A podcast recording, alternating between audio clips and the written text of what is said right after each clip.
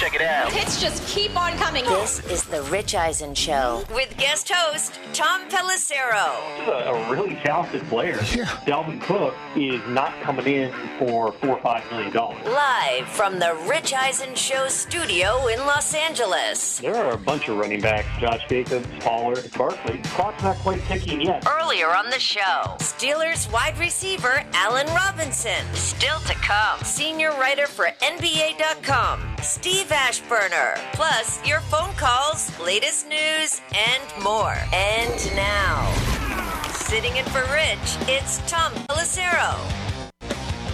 You heard me talking there about Dalvin Cook. It has been a week, it's been a month, it's been a year for NFL running backs. Saquon Barkley talked yesterday for the first time this offseason at his charity event. Right now, no deal done with Saquon Barkley. No deal done with Josh Jacobs. No deal done with Tony Pollard, the three franchise tag running backs. Dalvin Cook's a free agent. Other guys like Jonathan Taylor hoping that their deals are going to be addressed. And I want to go back to what Saquon said yesterday to the media, talking about his contract situation as well as the market for running backs as a whole. Everyone will talk about the running back market and this and that and the third. Every team is different. Like everyone, there's a, there's a thing that goes up, and I think you mentioned it before about oh quarterbacks in the Super Bowl and how many rushing yards the top rusher. But every team is not like every team. Pat Mahomes is a two-time Super Bowl MVP, two-time MVP, and like this is not everybody have Pat Mahomes, and this is no knock to Daniel Jones. So don't even try to flip like that. And then you look at the Eagles who play. Jalen Hurts, a great quarterback. That team is amazing, but every team is not the Eagles. Every team don't have that much talent. And when you come to my situation, come to me personally, I feel like that I helped our team a lot. I feel like not only on the field but off the field. I feel like as a leader, um, I feel like obviously there's a conversation of my numbers going down. I think there's a whole lot of other stuff that happened to play as NFL. You know, we were a one-dimensional team in the beginning of the season. Um, we were running the ball. Uh, we have a great coach. Uh, we played Detroit Lions. They came in bust that ass, stop me. Uh, we had to we had to switch it up. And we have a great coach with Days and with Cav, and we had a whole new game plan. We came out and found a way to get the job done and make it to the playoffs. But going to the running back market, when you talk about the running back, no, I don't agree with that. I think that it's not fair because I don't think Tennessee Titans Tennessee Titans is a great team, but Derrick Henry's one of those guys on those team. St. Fran's a great team, but Christian McCaffrey's one of those guys on the team. Josh Jacobs, the list go on and on. And I think when you talk about the New York Giants, um, you know, I think even Pierce came on and said it. Uh, I, I, have a lot of respect in this league, and I think that's how I should be viewed. Bust that ass. That's the main thing I took away from Put that, that. on a Put t-shirt, that on a shirt, man. That's It's good. got to go on a t-shirt. That's got to be part of the Giants slogan for this year. 2023 Giants, bust that ass. Actually, I think Dan Campbell probably already made that into a Yeah, shirt Dan Campbell. for the Lions. Oh, Dan Definitely. Campbell's mantra. Detroit Lions, bust that ass. Saquon, Saquon is in a different spot because he's made money. When you're drafted, Del Tufo's yeah, yeah, losing of it here. Hey, he was the second overall pick, right? Second overall pick. You're talking about a completely different stratosphere in terms of the money that he's already banked. Del Tufo, you okay? Wow, we killed Mike. Mike Del Tufo comes in, Like bust South that Park, ass. ass. That's it. I gotta get that as a drop. That's mandatory. Oh my god! I want this as my phone ringer. Oh, I'm done. you and TJ just got me. All right, I'm back. All right, we the gotta be idea- professional, guys. Tom's here. Okay. Bust that ass. Oh, let's just play that on a loop. Bust that ass. Uh, bust that ass. The idea is still that even somebody who's made the money that Saquon Barkley has, and really, I mean, he has a case there. They were an offense that was very much centered around him, particularly early last season. The idea that if they don't get the deal done by July 17th, he would hold out for the entire season, to me, feels far fetched. He didn't slam the door on it, but ultimately, you are talking about giving up money this year. And I think that there's a natural fear for the player as well as the team that if you do that, your career is going to resume like Le'Veon Bell's did. He got a bunch of money from the Jets, didn't work out there, bounced around to three more teams, got released a few times, and then turned into a boxer. Now, I think that Saquon, in terms of natural ability, is about as talented as any running back in the NFL. And I don't think that any of us are blaming any player for wanting to get the maximum value that they possibly can. We talked about it earlier in the show. The running back market right now is so depressed that unless somebody can break through and reset the expectations, it's hard, man. It's going to be hard just to all of a sudden say, well, we should get paid more. I'm not suggesting that they all need to band together, though I do suspect, based on some of the things that I've heard, that they must all be on a group text. Saquon and Josh and Tony Pollard and Jonathan Taylor. They got to be talking about the fact that none of them are, you know, right now feeling like they're going to get offered money that's anywhere near the, the top of the market. I mean, the, the top running back in free agency was Miles Sanders this past year. People within the league had Miles Sanders penciled in as an eight to ten million dollar player. And he sat there for two or three days after the negotiating window opened and signed with the Panthers for, I believe, six point three five million. David Montgomery, another top one, signed for I think six. Alexander Mattison replaced Dalvin Cook for 3.5 a year with upside. So teams are looking at this. Number one, not wanting to put a ton of money into a position where you do have a depreciating asset. There's no question about it. But also where you feel like you can replace the production with multiple players. And then if somebody gets hurt, it doesn't completely gut your team because you weren't paying one guy 11, 12, 13, 14, 15 million dollars.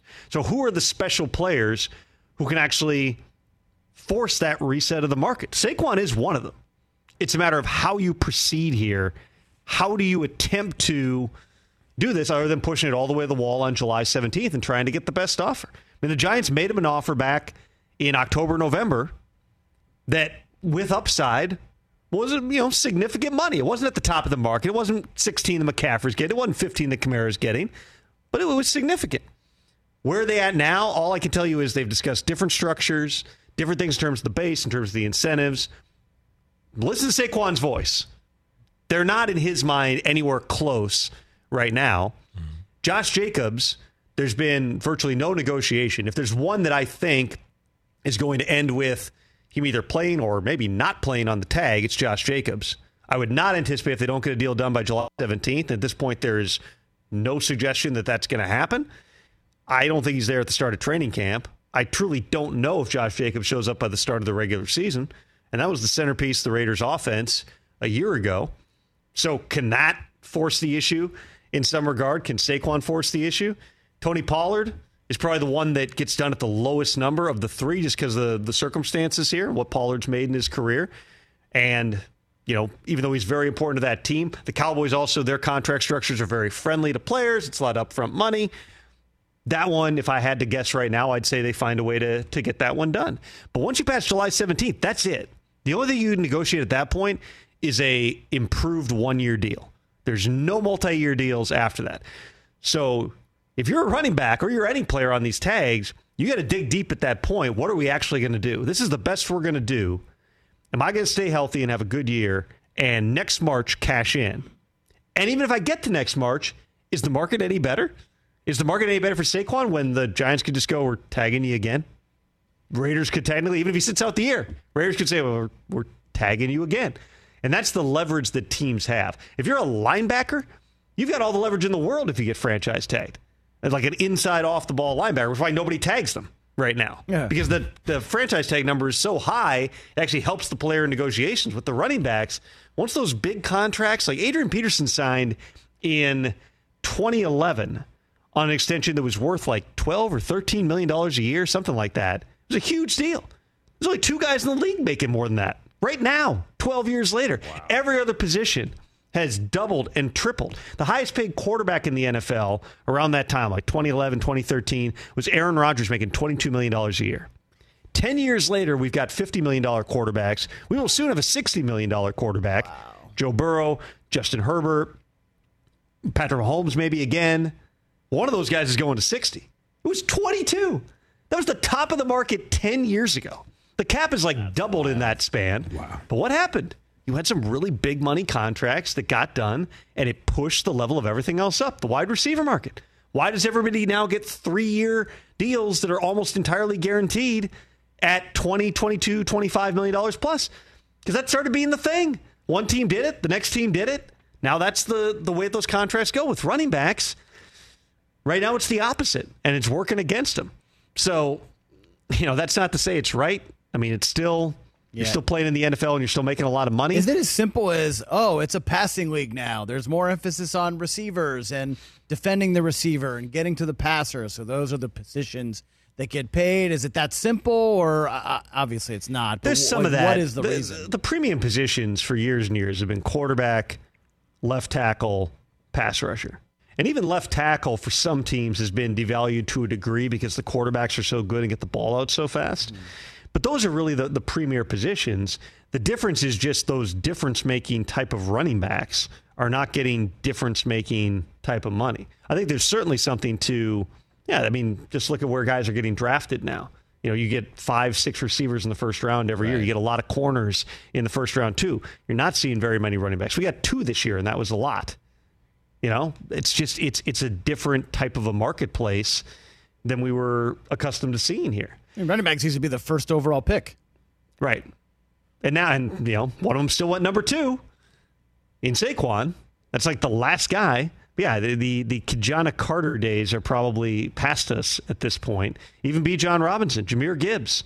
People want to know why why in the world did the Lions take a running back at wherever they got a number twelve or whatever the pick ended up being that they traded back to because they think he can be a difference maker. But you're getting him at a rate that's actually going to be less than if you went out and you paid a Dalvin Cook on the open market. Again, Dalvin Cook's going to get a bunch of money. If Saquon or Josh Jacobs got their tag rescinded tomorrow, they'd go out and make a bunch of money. If those teams become willing to trade those players, they're going to do well, but it's not going to be at the top of the, you know, the 15, 20 million dollar range. It's just it's not going to happen. The only way you bring that back is if some guys take a stand to get that money, but in order to do that, you've got to be prepared to do what Le'Veon Bell did. I mean, Le'Veon Bell back in 2017 the deal was basically done. It was five years. It was over $12 million per year. He would have made, I want to say, top of my head, 30 over the first two years and 42 over three. So it was big time money that the Steelers were offering. And it was more or less all agreed to. And like the story as I understood it was Le'Veon was going to go in and sign it and then just changed his mind, like at the deadline. I'm not signing it. Ends up holding out, comes back, plays on the tag. Then the next year, holds out entirely He's already, you know, left money on the table at that point. And that's one of the things you always have to remember in these situations when we're talking about holdouts, the potential of missing an entire season, or even like Lamar Jackson, where you can break down his contract that he ultimately got any which way. The reality is by not pushing the issue 2 years earlier, when he was entering year 4 as a former NFL MVP and making like 3 million bucks, there's money he left on the table in 2021 and 22. You can't get back no matter how big the next contract mm-hmm. is. So for the running backs, short earning window, if you've made not that much money in your career, giving up 10 million or not taking the 10, 11, 12 million dollar per year deal, it's hard. And that's not to argue it from the standpoint of the teams, though certainly that's part of why they don't feel the need to pay up. You've got a captive audience here. These guys are all being tagged for the first time. You can tag them again in a year. You want to take the money now. We'll pay you more than two tags up front and then we get a deal on the back end.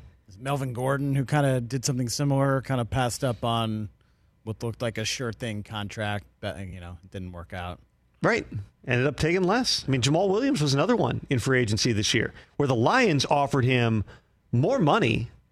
I believe it was more than a million dollars more per year. They wanted more money. The Lions at some point went, well, David Montgomery's going to sign. We got to do something. Like, you either got to take it or not. They turned it down. He gets David Montgomery gets six million dollars per year in Detroit, and I want to say Jamaal went to New Orleans for like four point five. Like that's a now there's moving parts in free agency that don't exist at this time of year, but there are things like Dalvin Cook sitting out there, and you have to be wondering on some level, whatever Dalvin's going to get relative to what we're being offered right now, this might make a lot more sense than it would seem to on the surface, or it would have seemed back in March when these teams were probably trying to get a deal done if the market's going a certain direction, I mean, there's no justification to say Dalvin Cook should be making less money than Miles Sanders, right? And he's not. He's going to get more money than that. But is it going to be closer to Christian McCaffrey? I don't know. I don't know if the numbers get there just because of the time of year that we're in here. So we'll hear more. I don't know if we're going to hear directly from Saquon again. I think he said his piece. Yep. Not about Daniel Jones. Don't spin it like that. Not about. This is not about Daniel Jones breaking. But There is no quarterback like Patrick Mahomes yeah. in the entire league. there won't be. It's just Don't take any comments to be anything else other than Patrick Mahomes is really good and could single handedly carry a team. And busting that ass. And bust that ass. bust that ass, Del Tufo. We need that. All right. Fit in perfectly with your overreaction so Monday thought, Tom, where you Oh, thought my the, God. the beginning of the drop was someone busting ass. Hey, hey. That's right. So that's two for Del Tufo today. Uh, we got to take a break. Speaking of uh, guys carrying teams single handedly, Nikola Jokic falls in that category, I Oh, think. single handedly? Okay, Jamal Murray, too. Yeah. yeah. Jokic does a lot, even if it's not all one highlight. Steve Ashburn is covering the NBA Finals. Game five tonight in Denver. What does Ash think about this series? What do you think about the future of LeBron James? We'll get into a lot with Steve coming up after this on The Rich Eisen Show.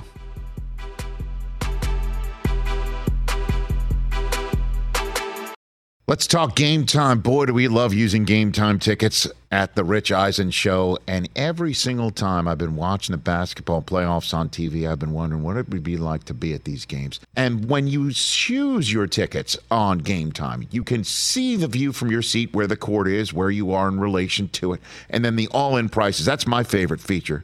The all in prices makes sure that you see the lowest price guarantee and also know exactly how much everything costs all in before you purchase. So all the guesswork is removed when you buy playoff tickets with Game Time.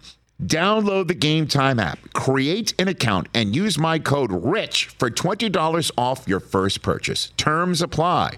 Visit gametime.co for restrictions. Again, create an account, redeem my code RICH for $20 off your first purchase. Download Game Time today. Last minute tickets, lowest price guaranteed.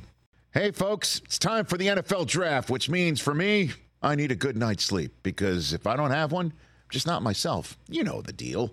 You know exactly how important it is to have quality sleep. It's a game changer for all of us. So, Sleep Number helps me.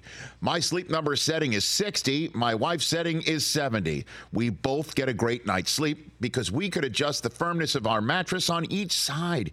Improve your quality sleep because Sleep Number learns how you sleep thanks to their smart beds and provide personalized insights to help you sleep better.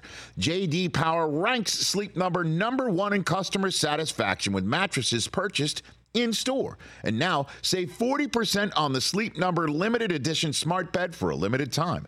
For JD Power 2023 award information, visit jdpower.com/awards. Only at a Sleep Number store or sleepnumber.com. I represented a costume manufacturer against Barney the Purple Dinosaur. they sold this thing called Hillary the Hippo, which looked exactly like Barney. and it was just being rented for people to do, uh, you know, uh, parties for their kids and all that. So we wanted to settle the case right away, but they wouldn't settle it because they wanted to make a they wanted to make an example out of it. Oh, no. So we went to federal court and won. No kidding. Yeah, we won.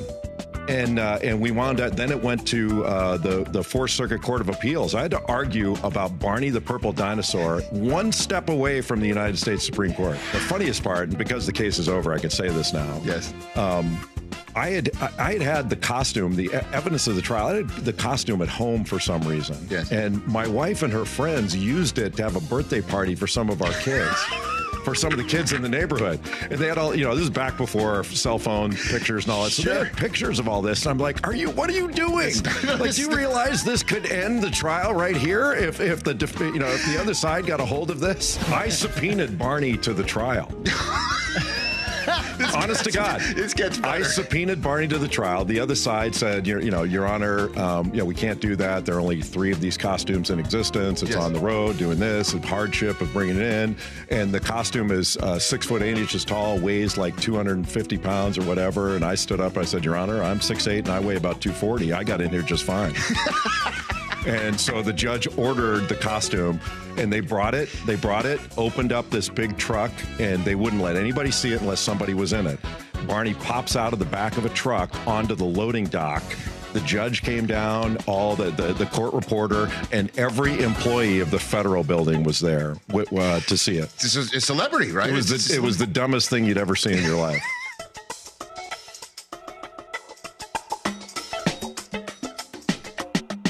Welcome back to the Rich Eisen Show Radio Network. I am sitting at the Rich Eisen Show desk furnished by Grainger with supplies and solutions for every industry. Grainger has the right product for you. Call clickgrainger.com or just stop by. Tom Pelissero in for Rich today. Please be joined right now by senior writer for NBA.com. Used to be a frequent guest of the old Tom Pelissero show on local Minneapolis radio over a oh. decade ago. My friend Steve Aschburner is with us. Steve, great to talk to you again. Where do we find you today? Uh, hi, Tom. I'm in uh, I'm in Denver. I'm awaiting uh, Game Five and what a lot of people here think is going to be the uh, the final game of the NBA Finals.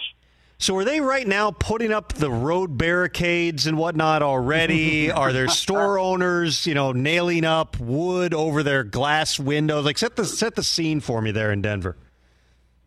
Yeah, I just came in from outside. It's raining, so nobody is outside. Um, you know, uh, and and uh, that includes uh, city workers. I've seen no signs of that. It's actually been a pretty low key final city. I mean, when you're close to the arena, you get a sense, you know, that there's a buzz there. But um, just in the downtown, uh, you know, restaurants, uh, bars. I assume if I were to go to any. Um, sure, Steve, they, get that in uh, there. Yeah, it's pretty low key. It's not. Uh, it doesn't take over the city. At least it hasn't the way I've seen it in some of the, I would say the Rust Belt cities like Milwaukee and Cleveland and, um, you know, the cities that where it seems you live and die on your sports teams. I think. I think the the array of outdoor activities here, like a lot of West Coast teams, it, it uh, and cities, it's it almost um, has people a little less engaged. You can just say everybody's high, Steve. He really coded that well. Everybody's very uh, uh, mellow there. I didn't talk about smells. You notice that? Yeah. so you, you you've been covering this series. You've been at all the games. Game five tonight in Denver. What signs of life, if any, do you see from the Heat to make you believe we might see a game six here? Oh, I mean, it's their it's their life force. It's it's their orneriness. It's um, you know pluckiness, feistiness, all of that that intangible stuff about you know we're going to be the team that you can't put down. You know this is uh, Michael Myers sitting up, you know, in the background.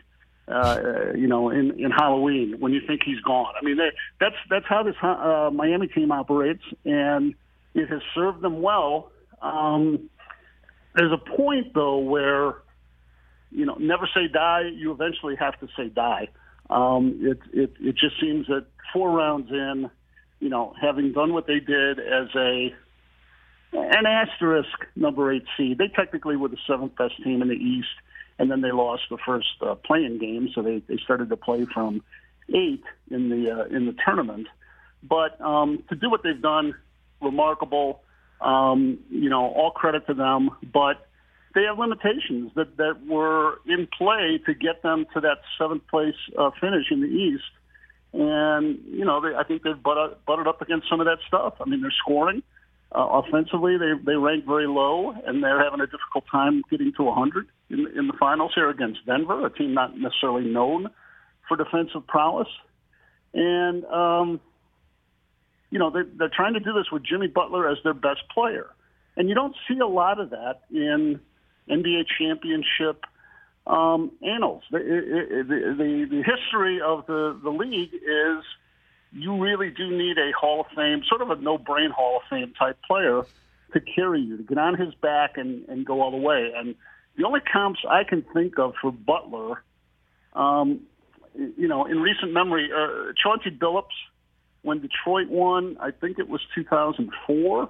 That was really an ensemble Pistons team and I mean, you have to reach all the way back to maybe the, the Supersonics in 1979, Seattle, when they had a franchise, you know, for Dennis Johnson, who, who was a Hall of Famer, um, but not really a superstar. And he and Gus Williams carried their, their team. So, you know, you, you do, this is a star driven league. And um, if Jimmy Butler's your number one, um, it might explain why you don't get all the way over the top. What is Jimmy Butler in your mind at this point? Is he a good two? On a championship caliber team? Like where where does he fit in at this stage in his career? Yeah, well, I, you know, I think that now I, I will qualify all this by saying, you know, I was in Chicago working out of that city when he um, uh, came in as a rookie, and I kind of underestimated him at every stage. First, I thought, well, he's the number 30 pick, last pick of the first round. He came from Marquette. I went to Marquette, so I sort of had a rooting interest. But I thought, yeah, he's going to have a tough time making it in this in this league. He's got shorter than usual arms. His uh, the trajectory on his jump shot is flat. Well, he established himself defensively first with Tom Thibodeau, and then he, um, you know, took off from there. And he has exceeded any ceiling that I might have had in my head about him. Now that said, um, I do think, yeah, at any at any point going forward, including this year, but certainly as he hits age 34 and beyond, he needs to be your second best player at best. Miami needs, you know, whatever it is, whether it's a Damian Lillard type, and he's not young either, but you know, you need he needs another guy. He's also not a natural born scorer, and so he functions best as you know, facilitating the offense, um, taking over, you know, some tough defensive chores sometimes, sometimes, and that that requires energy that you can't just all leave at the other end. So, um, yeah, I, I, I think you know, all props to Jimmy for for getting this team to this point and having done it in the bubble a few years ago. But um, it goes against the grain of what the traditions are, and I'm not. I will not cutting him any, any slack for, you know, an ankle uh, turn two series ago. I mean, people people don't cut a lot of players, you know, certainly star players slack if they have an off night, regardless of their injury situation. So you want to you want to you know play at that level and be in that conversation. Um, by now, his ankle should not be an issue. Now, you know, if he has surgery a week after the series ends, you know, then I take it back. Senior writer for NBA.com, Steve Aschburner, is our guest. Uh, Steve, you, have covered this league for a, a long time uh, in Minneapolis, in Chicago, nationally here. I, with Nikola Jokic, and, and, I've been trying to think of this for several days here about who the best comparison would be to him historically. Because to me, and again, I, I've always qualified this with I have very cursory NBA knowledge. I'm not, I cover the NFL for a living. That takes up a good majority of my time. But to me, he looks in every regard like a throwback type of a player from the 50s in terms of everything from the haircut to the way that he shoots the ball to the pass first type of mentality at times. If you have if you have a comp through your entire time covering the league for the Joker, who is it? I'm not going to go back nearly that far. I think he reminds me in a lot of ways of Tim Duncan. Uh, you know, low to no profile away from the court. Um, you know, his accent sort of uh, limits his engagements with with the media. Well, with with Duncan, it was just his simple stoicism um, and where he played, and, and not having a flashy game, uh, facilitating facilitating teammates. Um, I don't think Duncan had any top 75 guys at his side when um, you know he helped that team win five championships, and uh, well, David Robinson for you know at the start. But um, you know, certainly later, Parker and Ginobili Hall of Famers, but largely because they played with Tim Duncan. And I think I think Jokic to me is reminiscent of that. He didn't excite people, you know, and and it it usually, to use a popular term these days, um, the, the casuals, you know, people that aren't diehard basketball or NBA fans, you know, might not engage as much with um, Jokic's game. Same as Duncan, you know, the big fundamental, as Shaq called him. And, you know, that's not as exciting as the dunks and the, the barrage of three point shots and, you know, ferocious, you know, give me that uh, rebounding type of things. So um, that's my comp. And that's I made the same point earlier, Ash. I, I, don't know that if you and again I'm I'm certainly in that casual category, and I think that a lot of people, especially young people, consume the game now through highlight reels. Right? It's it's YouTube and it's a highlight on Twitter here and there. I don't know that there's a single Jokic highlight that you just sit back and go, wow, that was amazing. There's no, you know, LeBron James, Michael Jordan level thing. It's just when you sit there and watch him through an entire 48 minute game and everything that he does up and down the court and the way that he creates things for other people. And then somehow, again, even without the highlights, you get to the end of the game and he's got 30, 20, and 11. And you go, wow, that was, that was a remarkably effective game for somebody who maybe isn't going to have a single thing that's in the Sports Center top 10.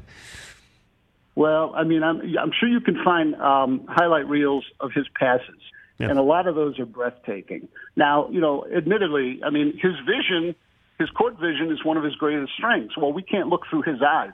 but we see the end result when he sees cutting players and opportunities and openings that very few people could hit and delivering that ball. Um, I feel a little bad for him from the standpoint that if the improbable were to happen and Miami were to claw its way back and steal these finals at this point. That is Steve Aschburner, senior writer for NBA.com. With all due respect to the Miami Heat and the fans, it looks like whether it's tonight or the next game, Denver's going to put this to bed, right? I think so, yeah. So my thing is, you know, you're looking at this team, you're looking at the structure. You know, there's a, a, new salary cap coming into the league, and my thing is, Chris, do do we feel? And I, I'm hesitant to use the D word, but do you feel like Denver can do this? Are they a budding dynasty, or do you feel like this is kind of like a one and done? Are we seeing a a kind of shift in the way basketball was played? Because you know the Warriors kind of they they kind of made the Steph Curry blueprint about how to run off some titles, and now the Nuggets are kind of doing it in a different way. So do we feel like? This is something that can be sustained. Can the Nuggets like continue this, or is this kind of like a one and done? That's kind of what I'm interested in. Great question. Love where your head's at. Thank you. Uh, that's a Wedding Crashers reference, Mike. Mike, would, Mike wouldn't know that, Tom. I think the way Denver runs its team, right? It's very unique to them and their situation, right? No other team has a point center. Mm-hmm. Okay, I mean LeBron, I guess, could play center, and he, you know, always has the ball in his hands. But if you look at other teams in the West, okay, Lakers are old. LeBron is near the end of his career. I think it's safe to say. Phoenix is in kind of a bit of a turmoil. New coach, Chris Paul, is he gone? Yes, you have Kevin Durant and Devin Booker, and that is enough to be a contending team. They're going to be top four next year, I think, mm-hmm. in the West, right? And you look at the other kind of teams. Memphis has this Ja Morant situation, even though they weirdly played better without him the last couple of years. But still, anytime your superstar is set to miss 25 plus games, that's an issue. So, yeah, I think Denver can kind of keep this going for a while. Joker's in his prime, which is going to go on for now a few more years. Yeah. There's Jamal Murray is now a super duper star in this league. Uh, they've got the pieces around them. I don't think there's any reason why Denver can't string a little run here and make two, three, four finals in a row. I, I don't, I, I don't see that being an issue at all. Yeah, that's kind of my thing I've been thinking about, you know. And, and, as the Clipper fan here, I, I keep sitting back and wondering, what if, you know, had they stayed healthy? But the fact is, I can't even look at like Tom because they never stay healthy. There's always something weird that happens with the Clippers. So I don't even think you can really count them in the mix of toilets basically. Uh, you know, can't really count them in the mix because there's always a hamstring or a finger or an ACL or something weird that's going to take out a Clippers. But squad, the Warriors so. are going to be a year older. Uh, Dallas is kind of interesting what mm-hmm. they end up doing. Does Kyrie stay? Uh, I mean, LeBron James is he suddenly LeBron in the mix uh, down there? Luka's Sa- looking like he's lost some weight a little bit. If you've seen Luka's working out yeah. workout videos from Luka. Sacramento. Do you think they were kind of a one year? Flash in the pan. is that able to build on? Is that sustainable? I mentioned Memphis and Phoenix, uh, Minnesota. They're an interesting case too. But uh, do you really think they can contend for the one seed? Unclear. Denver is a really good team. I think they're going to be a really good team for the next few years. Meanwhile, one health related update for tonight Tyler Herro, upgrade to questionable. Hasn't played in eight weeks since undergoing surgery for a broken right hand. Sounds like he's going to attempt to play according to reports. How significant is that, TJ? A very significant. Well, I mean, I want to say very significant, but like you just said, he hasn't played in eight, in what, eight weeks? We're talking about eight weeks. Oh man, that's like how much cardio were you getting in? You know, right. uh, were you doing any? Yeah, wearing I, a lot I, of bucket hats. I feel, yeah. I always text Brockman during the game during the last like three Miami series and said that T- Tyler Herro looks like a SoundCloud rapper sitting on the Miami bench. Um, I, I, think one of the most interesting things about Herro is when he broke his hand, how he sat there and tried to get out of the game. They threw him the ball and he hit a three with a right. broken hand. So, but I don't know, man. Sitting out that long, I look maybe he'll have the Willis Reed effect Maybe he'll come out, but then again, Willis Reed played in front of the home crowd. Herro will be on the road. I, I, I don't know. Maybe he can come out and hit like two threes and get the Heat fired up. I don't know. They need something. They need him, man. It was and, Kevin Love trying to give him a boost him. last game. that lasted about two possessions. Yeah, and it was okay. That's enough. That's all. He, that's all he had. That, that's plenty. Uh, we got another notable name not showing up for an NFL minicamp. Is this one going to hurt Brockman? We'll find out. Coming up right after this. It's the Rich the Eisen Show. Tom Pelissero in for Rich.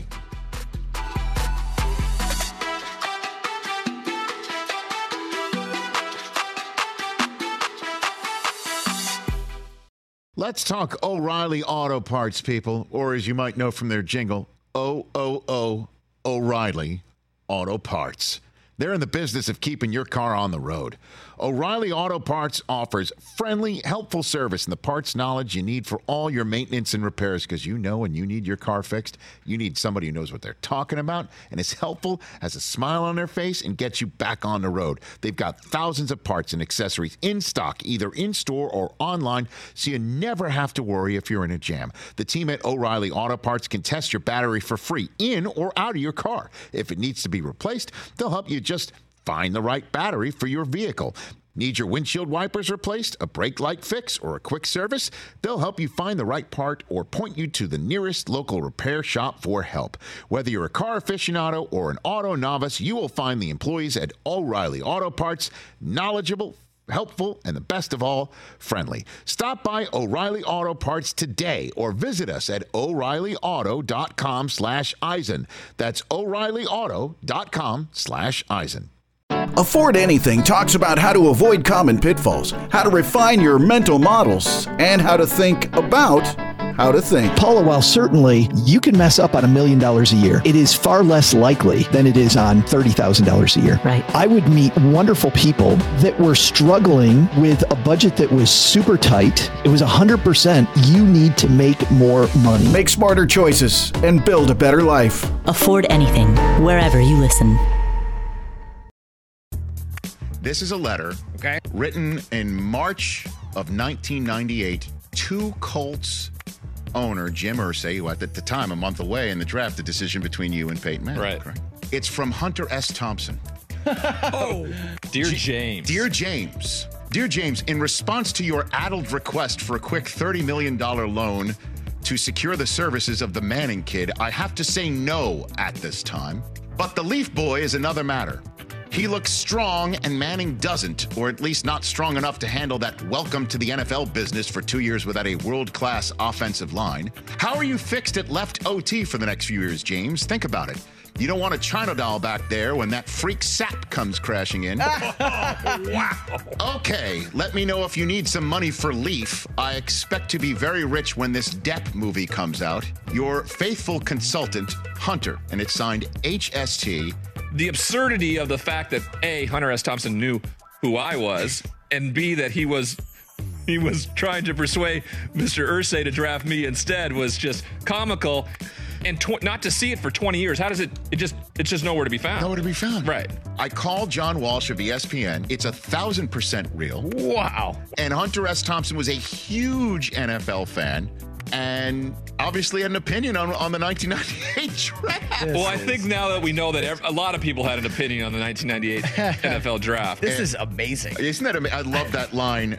Is that you don't want a China doll back there when that freak Sapp comes crashing in?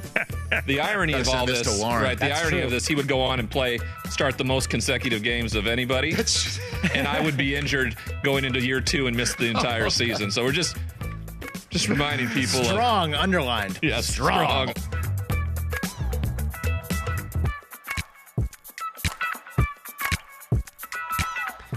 Patriots not at full attendance, Brockman, as they began oh. their mandatory minicamp today. No Lawrence Guy. That, one, we'll see exactly how that plays out because if you look at his contract That right now, it's fair like to say he's issue, yeah. substantially underpaid. Also not there, Trent Brown, but according to Mark Daniels from Mass Live, flight canceled because of a hailstorm. That's why he's not there. Uh, in Texas, a hailstorm in Texas. Wild, wild guess that's not enough to avoid a fine. so it'll be about I've seen 15K pictures out of this his hail, account Tom. today. It's like baseball size. It's it's a Yeah. real deal. I'm sure Bill doesn't care. Yeah, Bill does not. Get on a plane. It's the same thing, the speech that they always give in terms of like, okay, it's snowstorm coming in. You need to find a way to shovel out. Leave early. You need to be here. Yeah. Unless we get special permission. That is not an excuse Trent Brown is is stuck on that team. He was one that early in the offseason there were some questions about whether or not potentially uh, he could be on the outs. I believe they restructured his contract at some point, and so sounds like he'll be a part of that uh, that Patriots team here. The only player absent that we know of for sure related to contract is Danielle Hunter with the Vikings, who's a three-time Pro Bowl pick, 28-year-old pass rusher. He's got like 71 career sacks, 10 and a half last year, fully healthy. And the, the situation in Minnesota continues to be fascinating to me. I, I understand the philosophy of it in terms of you need to make some of those hard decisions with the players that are making a lot of money, who are in a lot of cases veteran players, in relative to trying to keep your core of those young guys together for the long haul here. So they moved on for a bunch of players throughout the course of the offseason. Dalvin Cook was the one that I would say people within the league were the most surprised by that they couldn't find a way to work out something in terms of a pay cut or a trade. But Dalvin wasn't adjusting his contract, and so that kind of went out the window.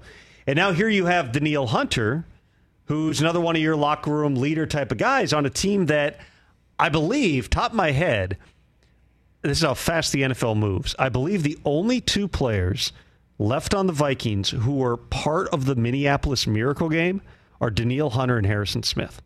I don't think there's anybody else left now after Cook, Kendricks, Thielen Wow. all moved on. So you're going in a really young direction here. And at the same time, you're coming off a 13 win season. You still got a veteran quarterback in Kirk Cousins who's playing in, out in a contract year and has the opportunity to once again hit the market, just like he did back in 2018, as one of the highest profile and the guy who's going to make the most money of any of the free agents. Which brings me to a really fascinating question here because and we'll see what the season goes, how the season goes for Minnesota overall, how it goes for Kirk Cousins, who put up some of his best numbers a year ago, and for the second straight year was really good in a lot of clutch situations. You like that? If Kirk Cousins becomes, if he plays out this season, if he plays roughly the level that he did last season, which Kirk's always going to be a borderline, depending on you have him, borderline top ten type of quarterback, how much is he getting on the open market, and how, for how many teams is he going to be an upgrade? The top of the quarterback market right now is $50 million plus. Is Kirk Cousins a $50 million plus quarterback when he's the only one getting out there? Jimmy Garoppolo was the one this year, and his deal was, I want to say, for 28 million a year, 25 somewhere in there, mid 20s, high 20s. A lot's been made of the contractual clause, but anybody who knows how the Patriots have done their contract for years knows that they put those waivers in everybody's contracts and nobody gets their signing bonus until they sign. Just unique when it's your starting quarterback and you have a press conference, you delay for a week or two and then still bring him in. But every expectation has been he's going to be healthy, he's going to be ready for camp. Hopefully the foot holds up fine, but they plan on him being the quarterback. He didn't have that break the bank type of market this year, but still got paid handsomely by the one team that had made the most sense for him to, for you know to go get him. Who goes after Kirk Cousins after this year? If we just game this out on a broader sense, for the quarterback market in general, and the number of players who potentially could be available at that position after the season. So if we just look at the quarterbacks, it's clearly him. You got Ryan Tannehill, can become a free agent. We'll see how the season goes in Tennessee. But another guy who's made a lot of money, won a lot of games, gone to the playoffs. Baker Mayfield on a one year deal. We'll see what happens with him in Tampa. He also becomes a free agent here. Then you've got the Sam Darnold, Jameis Winston, Gardner Minshew, Jacoby Brissett, Marcus Mariotas of the world. And then there's all those other unresolved situations. In a year that, remember, a lot of people right now, and things can change. We've seen this change before, but a lot of people look at the 2024 NFL draft as being potentially one of the best for quarterbacks we've seen in a long time. Caleb Williams, Drake Maye, there's going to be some other names that get pushed up into that conversation as well. Those guys should, again, based on what we saw last year, be high, high picks, if not number one and number two in some order mm-hmm. overall. What happens with Kyler Murray after this season? He's probably not going to be healthy to start the season. At some point, he plays, but the Cardinals have loaded up. They're quite likely not going to be good this year. They could be in position to draft a quarterback and potentially trade Kyler Murray. I'm not saying that's what they're going to do, but they have certainly amassed assets like a team that thinks they might need to go out and get a quarterback. there's other quarterbacks who potentially could be available for trade at some point after this season. There's a lot of quarterback movement that can happen within the league. But the hard part about projecting that stuff out is if we were sitting here last June doing this show, would anybody have been sitting there going, well, Geno Smith's definitely going to hold down that Seahawks job and they're probably going to re sign him? Geno only signed a one year extension. That's another job that potentially could he could become available after the season. The Seahawks could be in a position, even though they should be pretty good this year, they could be in that quarterback market a year from now. And they definitely got practice looking at the quarterbacks because they did the tour with all yeah. of them taking selfies and talking to all these guys. What becomes potentially of that situation? What becomes of your guy, Mac Jones, Brockman? I know. Big He's in a big, big, year for Mac. It's a big third year coming off big a really disappointing Mac. season for a lot of different reasons. Yeah. Bill O'Brien comes in. I am really interested to see that dynamic between Mac Jones and Bill O'Brien because they both have tempers. They're both highly competitive.